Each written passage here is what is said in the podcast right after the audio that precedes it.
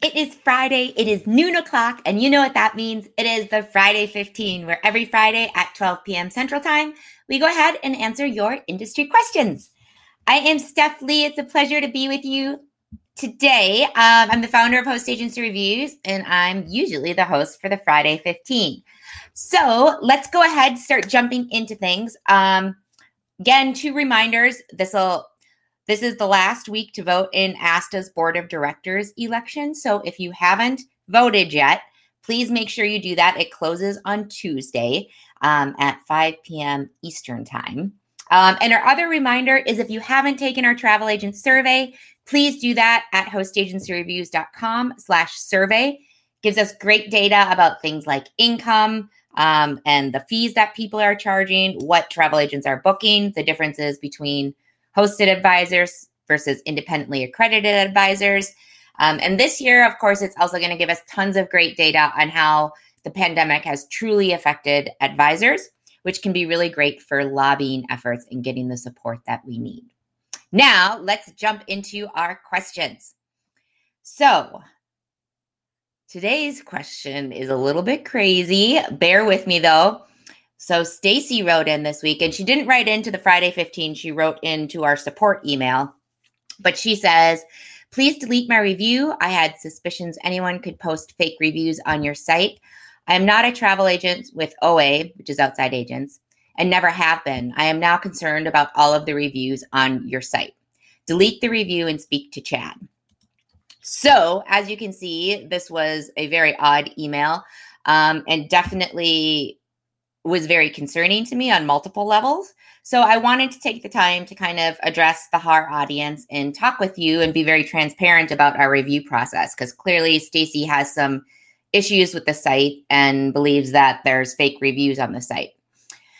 So the first thing I would say is any review site out there, we're a team of 4, we don't have a budget like someplace like Amazon obviously, but even Amazon struggles and on a much larger level than us with fake reviews. So there is no 100% way I can say to you that all of the reviews on our site are true and done by real people that have experienced these host agencies. I just can't say that because if people want to, they can work around the system. But let me tell you a couple things. The first thing is number one, over anything, we provide trust, first of all, that people are going to do the right thing. That covers most people in general, but there is a select few that that doesn't fall into. So then we do have kind of stopgap measures in place to make it so it's a lot harder to leave a fake review on our site. So some of those things are um, when someone signs up on our site, you have to have, you can't just use a fake email address. Um, you have to have a valid email address because we send an email confirmation to your inbox that you have to click on. So if the email address doesn't exist, you're never able to confirm your thing. Now, again, if someone is really determined to leave a fake review, as Stacy noted and was able to do, you can set up a fake review or like you can set up a fake email address, um, get the email confirmation to that email address, click on it, and then leave a review. So again, there's ways around that. We do IP tracking to make sure they're not all coming from the same IP addresses. Um, and if they are, that's one of the red flags that we look for. Again, people can work around that. They can use a VPN or a web proxy service, and we are not able to catch them. It's an issue. That's why there's um, so many problems right now with like cyber ransom because it's very hard to track people if they don't want to be tracked when they're on the internet. Um, let's see. So, with that, I'd like to say, like, Again, if people are really determined to leave a fake review, they will be able to do it. But we're very lucky in the fact that we're not like Amazon. The travel community and the hosted travel community is a relatively small community. It's very self contained. There's a lot of communication and relationships within there. So, um, to kind of give you a broader picture, Stacy, than what you were experiencing, um, there's first of all, there's very few people, if any, like I said, that will kind of take the more um, tactical route that Stacy has taken, where you're going in and you're trying to leave these fake reviews. Most people would just like write us and ask us what the review process is if they were concerned about us. Um, we do have the ability for people to leave, if they want to leave a review, to have it be anonymous. And that was something that was really important to us when we were redoing the site. And the it's frustrating for the host agencies because they don't ever get the name of the advisor. We know who the advisor is. Um, on our end, it shows, but the host agency cannot communicate with that person if they don't know who they are. And so what happens is we want to make sure number one that we keep the anonymous one even though it's frustrating for host agencies and I can completely understand that. But we keep it as anonymous because it's a real situation where agents aren't being paid their commissions or they're worried if they say something negative about their host if they have outstanding commissions they want those to get paid and they're nervous if their name is out there they're not going to get paid Travel Troops is a great example of that. That's the um, it was actually a Minnesota based agency, and he worked for my parents for a little bit. But he was just indicted for like half a million dollars of fraud from commissions he stole from an agent. But when he started not paying commissions, the advisors at his agency didn't want to write and put their name on there because they wanted to get paid the commissions if anything was coming in. And so they needed to use the anonymous feature on our site. And that's why it's important for us to keep that up there. Now, what happens when someone posts a negative review on our site, um, and it's anonymous, especially if the name is on there, the host know whose it is, and they can tell us yes or no. Um, this advisor was with us, and we're having this problems. When it's anonymous, it's more challenging for the host agency. So the process is a lot longer for us to vet out these reviews.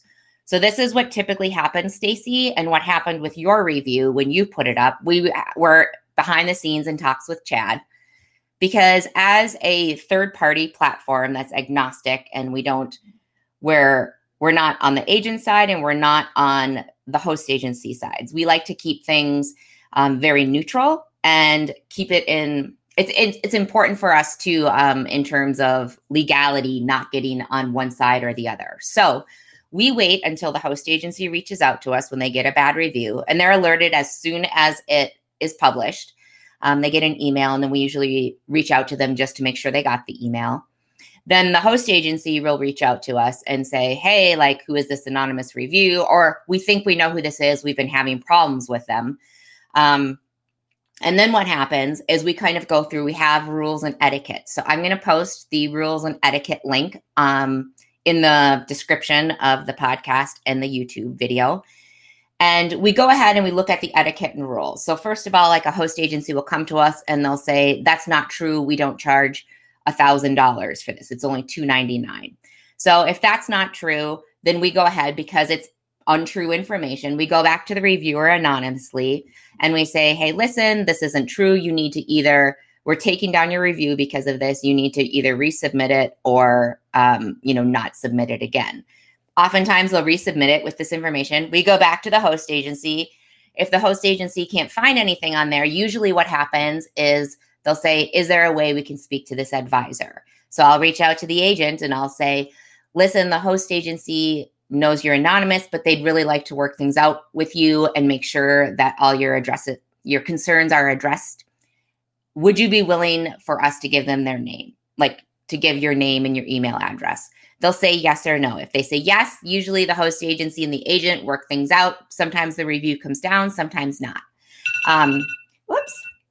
If they go ahead and say no, then we go ahead and go back to the host agency and say, sorry, that isn't happening. Um, so with Stacy, we were just starting the talks with Chad um, and kind of going back and forth on things. And we hadn't reached the point where we were going back to Stacy to say outside agents would like to talk to you. Would you be comfortable with us sharing your name?